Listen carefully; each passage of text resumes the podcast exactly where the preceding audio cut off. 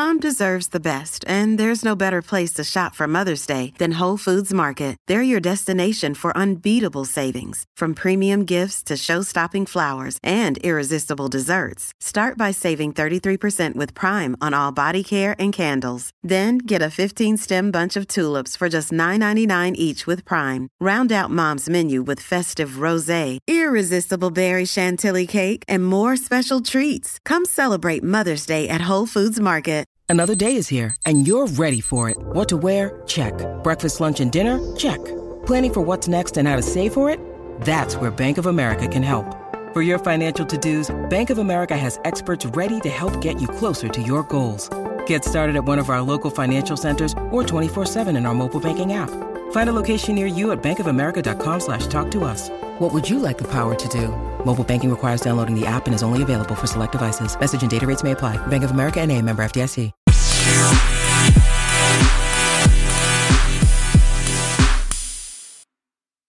Hi everyone, welcome back. Episode 20. We have made it to episode 20 of Podcast Royal. How are you, Jessica? How was your Easter? It was so good. I went out of town and saw family. We had great weather. We went to church and ate all the amazing food. It was so awesome. I don't know if you do like traditional Easter food, but we always eat ham and salads and casseroles and all the side dishes and everything. So it was really fun to be back home with family and to have a traditional Easter lunch with everybody. So I texted you and your mom were out getting mani-pedis, and I was like, I need a mani-pedi of my own. So Saturday was just shopping and manis and pedis, and that was fun too. So it was really nice. How was your Easter? It was so low-key, but that's okay. And you know, my church I go to a Methodist church here in Birmingham, and they actually did something really cool. They rented out a high school football stadium and had everybody come out there for the Easter service. Because of course, right, the Easter service and the Christmas Eve service are the best attended of the whole year. And so they got the stadium and they socially distanced everyone. Now, my mom and I did not go because we still are on the end of the spectrum that's, you know, still being pretty cautious. I'm halfway vaccinated. So I have my first shot. I have my second shot next week. So my mom is fully vaccinated, but we just weren't quite ready yet. So we watched it online and just super low key. I don't have to have my holidays be a huge production, but I am ready to have a little pizzazz back in my holidays, because my holidays like Thanksgiving, Christmas, now Easter have just been real. New Year's Eve have just been very low key this past year. Yeah, don't you remember the days where we used to have parties for things like tailgate parties and you know, all the little holiday celebrating stuff? I miss all of that. So hopefully before the end of the year, we'll be back to doing fun stuff like that. I hope so. It would be great to do a big shindig for the 4th of July. That would be great, but definitely Thanksgiving. So, okay, I'm going to do our normal top of the episode spiel. Before we get started, follow us on Instagram at Podcast Royal. Email us at hellopodcastroyal@gmail.com. And please don't forget to subscribe, rate, and review our podcast. My heart skips a beat every time we get a new rating, especially if it's 5-star. So we're going to go into the Royal Rundown. We have a super light Royal Rundown this week, which, to be totally honest with you, I am thankful for. So first, I wanted to follow up on something I mentioned last week. The documentary dropping on Netflix on Sunday, April 11th, Diana, the Interview That Shook the World, is a documentary about the Martin Bashir Panorama interview. This documentary drop is extremely well-timed, which I'm sure is on purpose on Netflix, considering Harry and Meghan's recent sit-down with Oprah and news that recently broke, actually just this week, that Bashir did convince Diana to do this interview by supplying her with fake abortion papers. How messed up is that? Alleging Tiggy Leg Bork, who was William and Harry's nanny, had an abortion after becoming pregnant by Charles, which of course was not true. I remember reading about this story when Diana confronted Tiggy and said, sorry about the baby. And everybody thought that Diana was just going crazy because they're, you know, Charles and Tiggy did not have an affair. But now we see, of course, Diana wasn't crazy. It's because she was fed lies to get her so incensed and angry that she would go on camera and talk about deep personal issues. And of course, that interview was ultimately the catalyst that broke up their marriage. So, I mean, they were already separated. They separated in 1992, but after the Panorama interview aired in 1995, the Queen said, that's it, get a divorce. And so they got divorced in 1996. So anyway, make sure to tune into the documentary when it drops on Sunday. I'm sure we will discuss it on the podcast next week. So I was also really touched to see Beatrice narrate a new children's book about dyslexia called Extraordinary People by Kate Griggs. Beatrice too has dyslexia, and she said, quote, it's no secret that I struggled with my dyslexia as a child and often even wished it away. But now I see it as a tremendous gift, and I want every dyslexic child to know that they too can tap into their dyslexic strengths. What you may not know about me is that I am made by dyslexia, which was a bit of a struggle when I was at school, but now, thanks to all the practice and a lot of support, I feel so lucky to be made by dyslexia and working with some incredible organizations who are there to support you on your journey to find out what your superpower is. So, way to go, Beatrice. It just also reminds me of her sister, Eugenie, who, if you'll remember, when she got married to Jack in October 2018, she wore a wedding dress, and we're going to talk about wedding dresses on the podcast next week. She wore a wedding dress with a very low back to show off her scoliosis scars. And so these two women are really just embracing what some might say is a weakness and saying, look, this is actually a strength. I'm going to own it. And I'm not only going to own it, but I'm going to make other people who might have had scoliosis scars or dyslexia feel that they matter too. So I loved that. Okay. Breaking news today. We're recording this the evening of Tuesday, April 6th. So it came out today, our first glimpse of Harry and Meghan's Netflix content offerings. The couple announced today, which is Tuesday, April 6th, that Archewell Productions is creating a docuseries for the streaming platform called Heart of Invictus, referring, of course, to the Invictus Games, which Harry founded in 2014. The docuseries will follow athletes as they prepare for the next Invictus Games in The Hague, Netherlands, which the Invictus Games was, of course, canceled in 2020 and 2021. So this will be in 2022. Please, God, don't cancel anything else, COVID. Harry said in a statement, quote, since the very first Invictus Games back in 2014, we knew that each competitor would contribute in their own exceptional way to a mosaic of resilience, determination, and resolve. This series will give communities around the world a window into the moving and uplifting stories of these competitors on their path to the Netherlands next year. And Prince Harry himself will appear on camera. So Jessica, what do you think of Archewell Productions' first offering?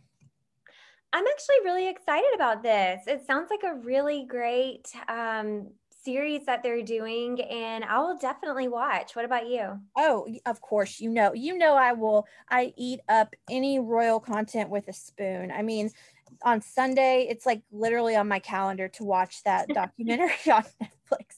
So yeah, I can't wait. And you know, I obviously this is the first of many, but I just can't wait to see what's next. And so what I wonder, you know, this is focusing on an aspect of Harry's charitable life. So I wonder if Meghan's next, if we're going to go to SmartWorks and go, you know, behind the scenes of SmartWorks or Mayhew or one of her other organizations that she supports. So I love it. So that is it for the Royal Rundown this week. That has to be a record of the shortest Royal Rundown. Just not a whole lot. And I'm okay with that. Like after the past month, 6 weeks, I am okay with a short Royal Rundown. But I did want to hop into segment two. And I'm calling segment two, Tis the Season. So springtime is a busy time to be a royal. For blood royals, it is birthday season. I am sure that many of our listeners have birthdays in this season as well. Jessica and I do not. Jessica's a January baby. I'm a September baby. There's something in the water at Balmoral in the months of July and August because there is a boatload of birthdays in April and May. So from April 21st to May 15th, which is just a little over 3 weeks, there are 5 birthdays celebrated amongst the Queen's direct blood lineage.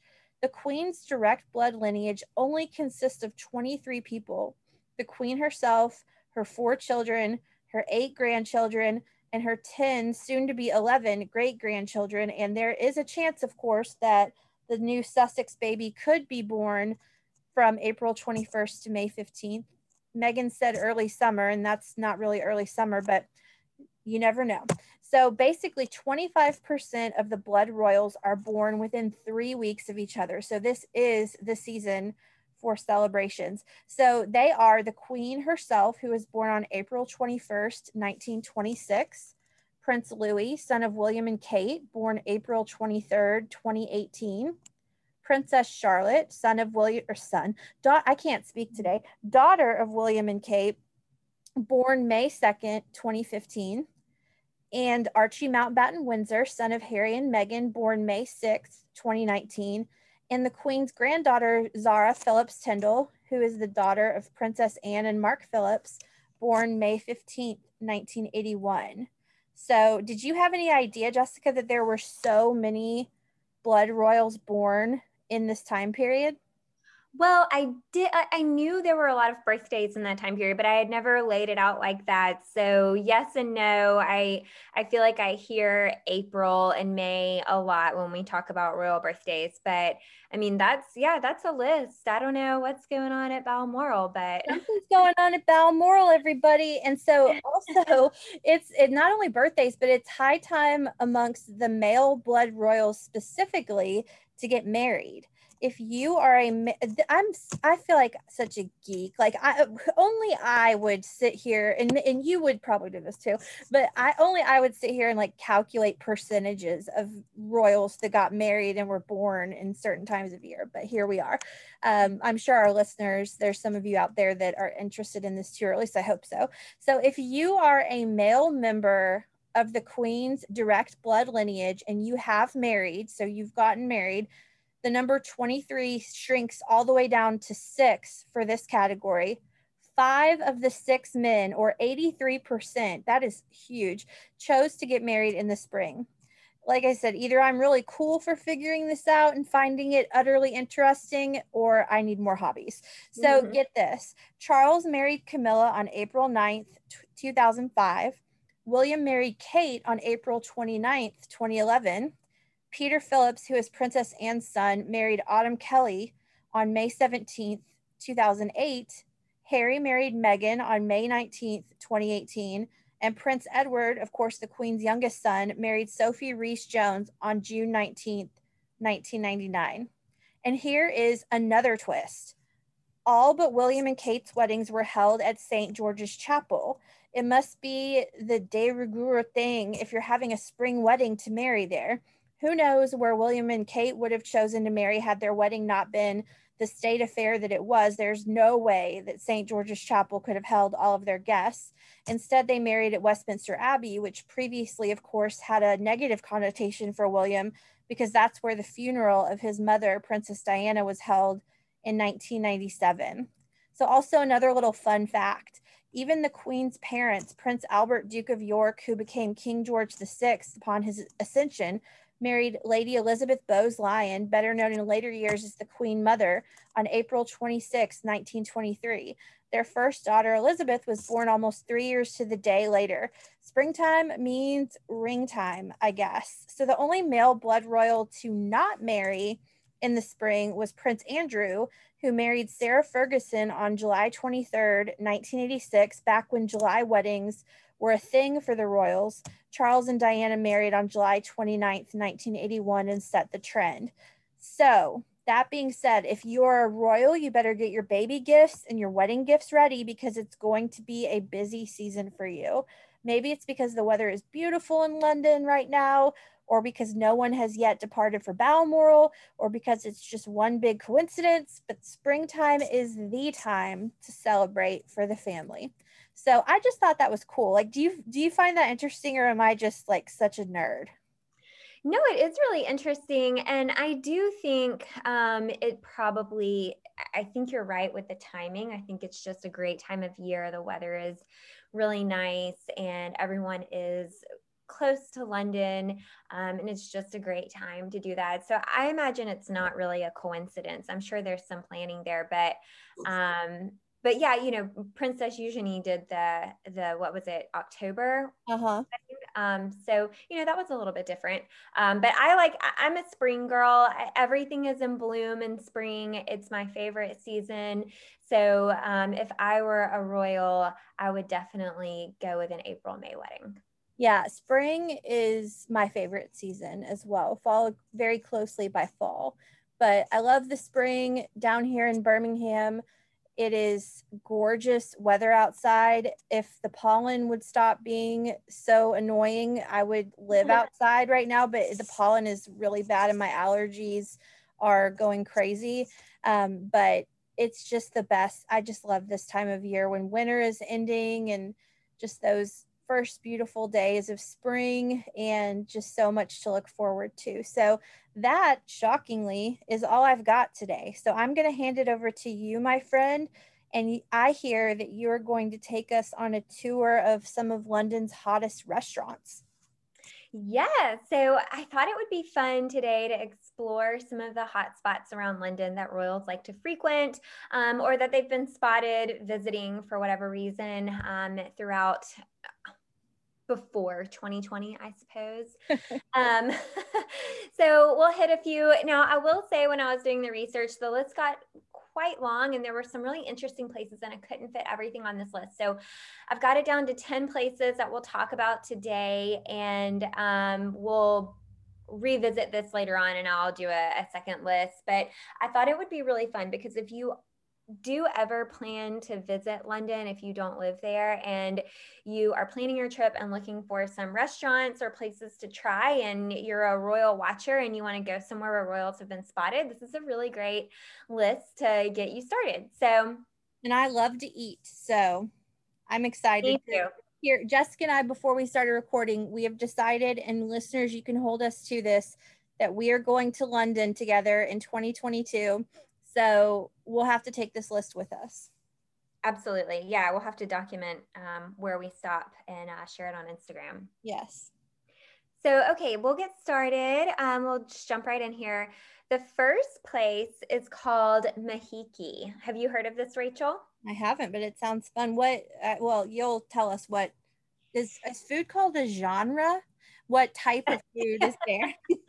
So Mahiki is known as London's legendary tiki paradise. Okay, this spot was frequented by William and Catherine before the days of kids. It's both a club and a restaurant with a tropical vibe. So they serve food and beverages that really make you feel like you're on vacation. It looked like, according to their website, there's quite a lot going on there. So upstairs, you'll find the lanai lounge, which opens at 6 p.m. in the evenings. And it really looks like a tiki bar on a tropical island. On the website, I saw photos of people partying in Hawaiian leis and beads. There were sparklers attached to wine bottles. People were doing the limbo, tons of rattan furniture, and serious mood lighting. So there's also an Aloha party room, and on the site, they call it a royal haunt, which I think is their way of saying royals have partied there. Yeah. It opens at 10:30 p.m. on Mondays, Thursdays, Fridays, and Saturdays, and they claim it's where the real Mahiki magic happens. Also, the Mahiki has a karaoke beach hut, which looks like maybe you can rent it out for private parties. I'm not really sure, but the site does say it's just for you and 25 of your fabulous friends. So that sounds really fun too. And a few menu items at Mahiki include sushi, poke bowls, gyoza, sweet potato fries, and beverages like pina coladas. So I checked out the a la carte menu, and that's where I pulled those items. And it looks like most things range from about 5 to 10 pounds. So fairly reasonable, a fun weekend kind of party spot. What do you think about that, Rachel? Would you go there? Oh yeah, but I'm just sitting here thinking about how I could pair sushi and sweet potato fries. Like how wild that would be. So yeah, that sounds like so much fun. I could eat sweet potato fries with just about anything. Yeah, I love sweet potato fries. That's the Southerner in us. Okay, so number 2 on our list is called Bellamy's. Bellamy's is a favorite of Her Majesty. It's a French brasserie located in Mayfair, London. It's a beautiful little dining spot. It boasts gorgeously set tables and lighting that creates an ambiance that you might expect when dining in style in Paris.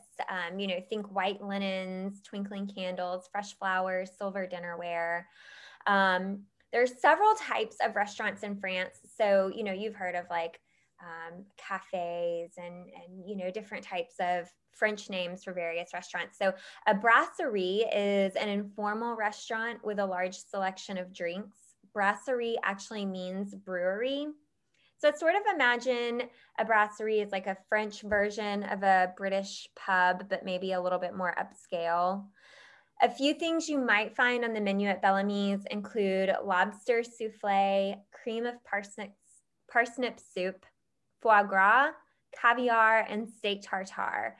They do recommend you get reservations if you want to dine here, and the prices range in the £15 to £30 kind of range there, but you can go big and you can spend quite a bit on caviar if you aren't careful. So I've never had caviar, and I'm ready to change that. I tried it one time several years ago and it was okay. I liked it, but that definitely feels like something a little bit more like you might expect Queen Elizabeth to Yeah, that's very, I can't quite see Her Majesty at, what's the first place called? Mahiki? Mahiki, yeah. Yeah, I don't see her doing the limbo. I don't think so, but this place sounds more up her alley. So number 3 is definitely on my list. The next time I'm in London, I am going here. And it really sounds like, I mean, just a great place. I feel like it's very millennial for some reason, but it's called Bluebird Cafe. Have you heard of it? No, but I've only heard of the Bluebird Cafe in Nashville, which I'm certain it's not the same. So this Bluebird Cafe in London has been said to be Kate Middleton's favorite London spot. She's been seen dining here for lunch with Pippa, and she's also been spotted here on dates with William. I think back before they were married, they would go there. So it's located in Chelsea, London. It's got a fun, modern vibe with outdoor terrace dining, and you can go for brunch, lunch, afternoon tea, or dinner. If you are brunching, I checked out the menu. A few items that caught my eye were the Bluebird's full English breakfast, the vegan blueberry muffins, the avocado toast, and smoked salmon with scrambled eggs. You can also get, if you want to do something a little bit different than traditional breakfast, they've got lobster, ribeye, a vegan cheeseburger, charcuterie, crudité, and an almond tart. So if you go for afternoon tea, you can choose between a selection of loose leaf teas, and you can also order sandwiches, scones, macaroons, and other desserts. And when I looked at the menu, it looks like several of the items are between £10 to £15, unless you get something from the barbecue like king prawns. I think that goes for about £40. Mm-hmm. And the lobster is listed at £58. So definitely a little bit more pricey, but that is on my list of places to try next time I'm in London. Absolutely. So we're recording this at like 6:30, right around dinner time. And now my stomach is growling and I'm dying to go to London even more. Okay, so the next spot is really fun. I've got a lot of info on it. It's called the Goring Hotel. Have you heard of it, Rachel? Yes, I have heard of this. I thought you had. So royals have spent a pretty penny at the Goring through the years. Her Majesty hosts a Christmas lunch for her staff every year here, and the Duchess of Cambridge actually stayed at this hotel the night before her wedding to Prince William. Yeah, that's probably where I've heard of it. Probably so. According to, I think it was Country and Townhouse website, a night at the Goring goes for more than 7,500 pounds. Wow. Yeah. Quite a luxury hotel. So it was a favorite spot of Queen Mary for tea. And Kate has also been seen having afternoon tea at the Gordon. Another little fun fact here, the kitchen at the Goring actually baked Prince Charles' christening cake many years ago. Okay. And Prince Harry actually fell from its terrace while partying there in his single days. First, I thought you were going to say fell when he was a child, but then I'm like, no, there were many, many years when Harry was not sober a lot of the time. Yeah. There's also been a rumor going around for years that there's a secret tunnel under the Goring that leads to Buckingham Palace. Of course, we don't know if that's true, but I could see it being a possibility. Apparently, Buckingham Palace is located just around the corner from the hotel. Okay. Well, so what you're saying is we aren't going to be staying at the Goring. I mean, a little out of our price range. You know, I mean, I'll make some calls to the palace and see what I can do. We'll sneak in through the underground tunnel. The website describes the dining room as being bathed in natural light by day and sumptuously aglow with Swarovski chandeliers at night. Wow. It's located in Belgravia, London, and has a very classic, historic feeling. I mean, it gives like luxury hotel vibes, old classic hotel. It's 108 years old, and it's won quite a few awards over the years, including the dining room, which has a Michelin star. So if you dine at the Goring, you can expect to enjoy dishes like beef Wellington, turkey with parsnips and cranberry, and halibut with cauliflower and pickled grapes. Prices are a little bit higher than what we've discussed among the others so far. So the average price for a meal here is between 30 and 40 pounds. That's really not that bad, all told. Oh, yeah. I mean, if you're on vacation and you want to splurge in a nice spot, definitely worth it for a Michelin star restaurant, right? Absolutely. So next on the list is a place called Bunga Bunga. I've heard of this too, but I don't know why. Okay. I think there's a podcast called that, but I don't know if they have anything to do with each other. Yeah, so this Italian-style dining spot not only serves pizza, but it has really great entertainment. So there are two locations. There's one in Battersea and one in Covent Garden. Battersea says it has singing in the shower karaoke, while Covent Garden says it offers spectacular live entertainment. And this restaurant is a self-proclaimed one-stop party shop. So believe it or not, you can find Royals, karaoke, and pizza all in one place. I mean, I'm here for it. I'm there. So the owner of this fun spot is a friend of Prince Harry's, Princess Eugenie's, and Pippa Matthews, which means all of these people have been spotted at Bunga Bunga on multiple occasions. Menu items include La Bella Cellar Pizza with mozzarella, ham, and mushroom. A Goliath pizza with mozzarella, courgette, aubergine, peppers, and artichoke, limoncello, tiramisu, and baked aubergine with mozzarella, basil, and focaccia. And you'll also find polenta chips, wild boar sausage, and grilled veggies. And okay, real quick for our listeners, I don't know how familiar, especially Americans, are with terms in the UK, but aubergine is eggplant. That's what they call eggplant in the UK. And then courgette is zucchini. So if I reference any of that, that's what I'm talking about. But menu items here run for, on an average, about 12 pounds. So not bad at all, but seems like a really fun place to go. Absolutely. All right. So next on the list is Byron Burgers. Have you heard of this one? Nope.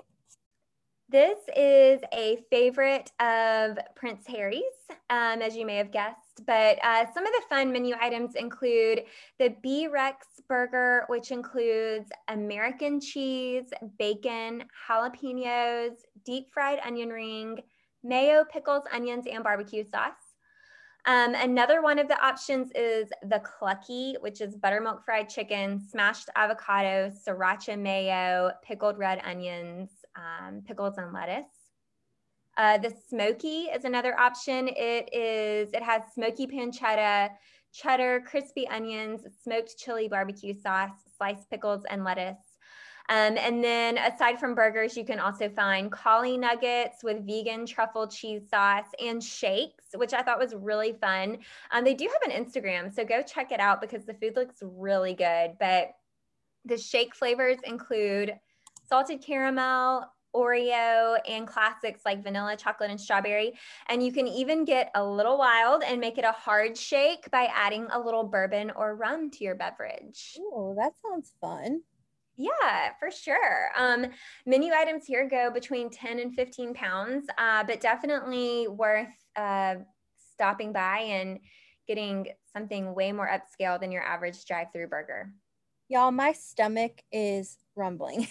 I'm so hungry. All sounds so good. Well, I can't meet you in London tonight for dinner, but these are honestly, so, okay, for our listeners, something that I love to do is look up really cool restaurants online, check out their menu items, and try to make them at home. So worth it, especially right now if you can't travel or go try a new place. I know a lot of these restaurants in London have been closed, but they're, I think, slating reopening around the early summer months or around May, so not too far away. But in the meantime, see if you can make some at home and share a picture with us or tell us about it. Yeah, and also if you're in London or if you've been to London and you've been to any of these spots, let us know and let us know your experience. Absolutely. So the next one on our list, I'm going to guess none of our listeners have been here, but it's the Arts Club. Or do you know this one, Rachel? I don't. Okay. So the Arts Club was founded in 1863 as a men's only haven for people with professional or amateur relationships with the arts, literature, or sciences. Is it still men only? So that's a really good question. I didn't really find that specification on the website. I'm not sure if the members have to be men, but they can bring female guests, or if it's open to male and female. I don't know that. Okay. And yeah, there is a membership here. So if you desire to be a member of this club, you'll have to be at least 30 years old and open to full access and privileges of the club, whatever that means. There is a £2,000 joining fee, and then an annual membership of £2,500. So the site says the principal areas of interest among the current members include art, architecture, fashion, film, literature, music, performance, photography, science, theater, and TV media. If you do get your membership approved, you can dine there. And I would love to share some menu items with our listeners, but the site actually requires you to enter your login information in order to view the menu. Wow. You can't even see the menu. It's so exciting. No. But I can tell you there is a dress code, as you may imagine. So we'll go over that really quick. The site does clarify specifics on attire. Jeans must not be torn or scruffy. Sneakers must be clean and worn with sufficiently smart attire. The site says, if you would wear them to the gym, don't wear them to the arts club. I can't even believe they let people wear jeans and sneakers in this place. It sounds very fancy. I mean, I'm thinking it's got to be really like expensive, nice jeans and sneakers, but baseball caps and beanies are a no-go. Only elegant hats like a fedora are welcome, but still discouraged in the dining room. Other items not permitted include a t-shirt, shorts, flip-flops, and polo shirts with logos or numbers. And they go on to say that even if you technically comply with the dress code, but still don't look sufficiently well presented, you may be refused entry. Wow. So Charles Dickens was a founding member of this club. And a few more little items. There's a brasserie and a nightclub called Club Nouveau. And there are 16 hotel rooms only to be used by members and their guests. Famous people who have been spotted at the club include Princess Eugenie, Princess Beatrice, Prince Harry, David and Victoria Beckham, Jay-Z and Beyonce, and Gwyneth Paltrow. That's a pretty star-studded roster right there. Yeah, I mean, if you want to rub elbows with the royals and the celebrities, you've got to find a way to join this club and be a member. So it's pretty exclusive. Wow. All right, so we're coming down to the end of our list here. The next spot is Dans Le Noir. Have you heard of this one? I have not. Okay, this is really cool and interesting. It's been rumored that Will and Kate used to have date nights at Dans Le Noir. So the interesting thing about this place is it is not your normal dining experience. They do a little something referred to as dark dining. It was founded in Paris. So as you might have guessed, when you decide to eat here, it's done completely in the dark. Like completely in the dark or by candlelight? Completely in the dark. Okay, so I spill food on myself in the like broad daylight. I would walk out of there with food all over myself. It doesn't matter because no one can see it. Well, that's true until you get out of the place and then they're like, what just happened to you?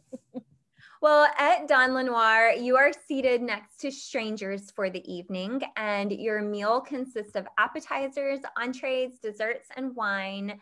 So the thought process behind this is that by turning down the light, our other senses become really heightened. So you can experience smells, flavors, and even other people, you know, in your company a lot more richly than you would if you had all of the distractions going on around you. And I was thinking about this and I was like, wow, this gives a whole new meaning to a blind date. Yeah, no kidding. And like, this makes total sense that William and Kate would like this place because it's one of the few places they can go in and just be anybody else, you know? That's what I thought. You could be down next to them and not know it. Yeah, you could be sitting next to the Duke and Duchess of Cambridge and have no idea. Unless you know their voices, but maybe, you know, I don't know.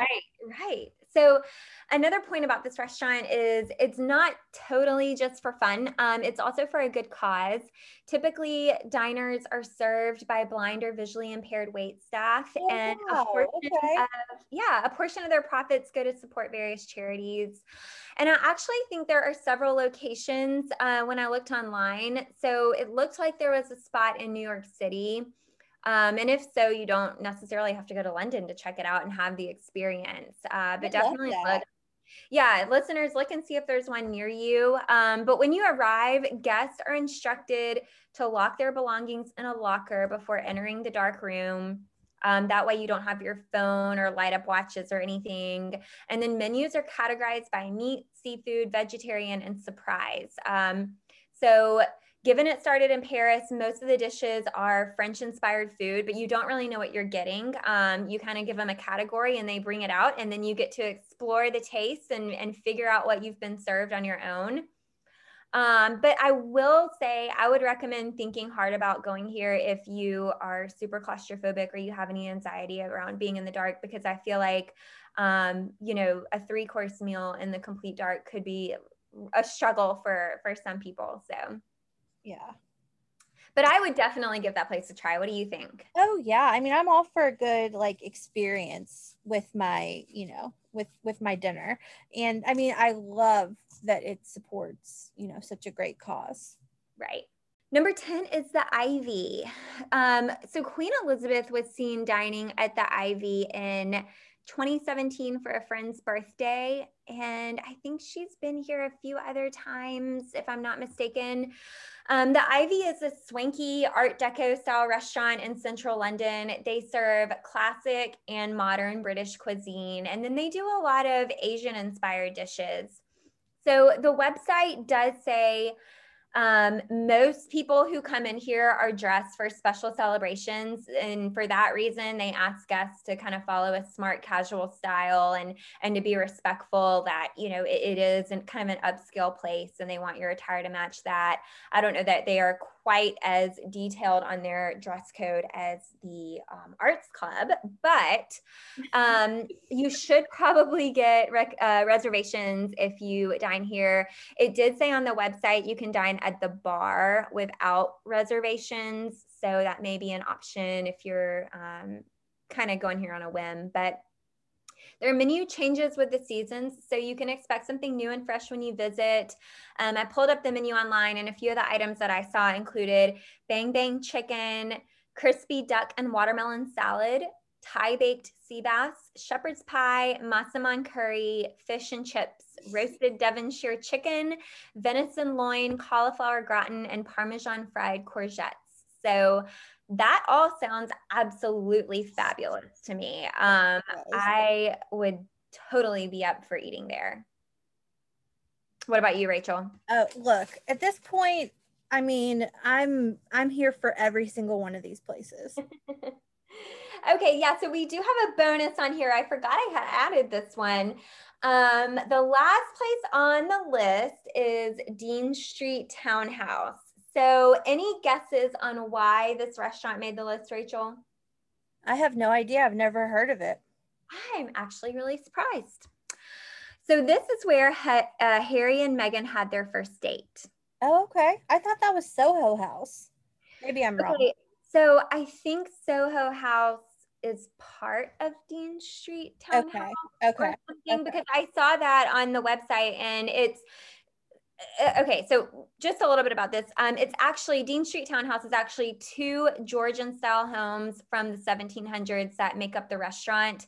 I don't know if, when might we need to dig into this one a little bit, because I don't know if Soho House is like within Dean Street Townhouse, but the website that I looked at, it referenced Soho House and Dean Street as being the place that they had their first date. So we'll go back and fact check that and make sure. And if I've got it wrong, we'll correct it on the next episode. But this place looked really good. They serve a lot of classic British food, which to me sounds like a place that you might want to take an American on a first date. But they do offer brunch on the weekends. The menu looked fabulous. A few items included Sunday roast with Yorkshire pudding, fish and chips, a plant-based cheeseburger, full English breakfast, eggs Florentine, and sticky toffee pudding. And you can go there at other times during the day and order from their regular menu. A few dishes from the regular menu are some repeats from above, as well as a porterhouse steak, monkfish and prawn curry, lemon drizzle cake, sausage rolls, and a selection of British cheeses. So the look and feel of this place really gave me colonial American vibes. Sort of seemed like the type of restaurant that you might find in DC or New England, just really kind of classic 1700s style, old home kind of vibes. And the prices are pretty reasonable. It looked like dishes were somewhere in the 15 to 20 pound range, which surprisingly has been the average, I think I would say, in most of these restaurants that we've talked about today. Yeah, every place is pretty affordable. Yeah, so I don't know, that place looked great. And like I said, I'll double check and make sure what the relationship to that place in Soho House is, because both of those were referenced there. I'd be interested to know that. So do you want to know what I think is the sweetest, most thoughtful detail that Meghan did on her wedding day to honor their first date, wherever it was, Soho House or whatever? She wore apparently wore a blue dress to their first date. And for her something blue on her wedding day, she sewed fabric from that dress into her wedding dress. Is that not so? So every time I go on a first date, I wear blue because I'm like, someday it's going to be, it's going to be the right person. And then I'll copy Meghan's sweet, sentimental gesture. I just think stuff like that is lovely. That is really, that's a really cool sentimental thing that she did. I like that. And I didn't even mean to do this, but that's a perfect segue into next week on the podcast, because Kate and William's 10th wedding anniversary is coming up on April 29th. We're going to do a deep dive on the royal wedding dresses of the modern age, everyone from the Queen and Margaret to Beatrice and Eugenie. So I can't wait. That will be next week. Awesome. I'm really excited about that, and we'll have a lot of content on weddings next week that our listeners should get really excited about. So I wanted to just mention really quickly while you were talking, I was looking this up. I'm wondering if Dean Street Townhouse, I looked at their website, it seems like maybe that's, so it's like sort of like a hotel or bed and breakfast type thing. I'm wondering if the townhouse is the hotel part and the restaurant at the townhouse is Soho House. Okay. So I don't know. It's a little confusing on the website. Well, I probably know too much about this, but if you'll remember, Harry and Meghan they met and then they went on like a date the night after too. So I don't know. We'll dig into this a little bit, but regardless, every place that you mentioned sounds incredible. So I hope you keep that list for our London trip because I want to go everywhere. Absolutely. Well, is that all you have, my friend? That's all I've got for today. Now I'm starving, so I'm about to go make dinner. So thank you so much, everyone, for tuning into episode 20. I can't believe we're at episode 20 of Podcast Royal. We will chat with you lovely friends next week, and we hope you have a wonderful week. Bye. Bye.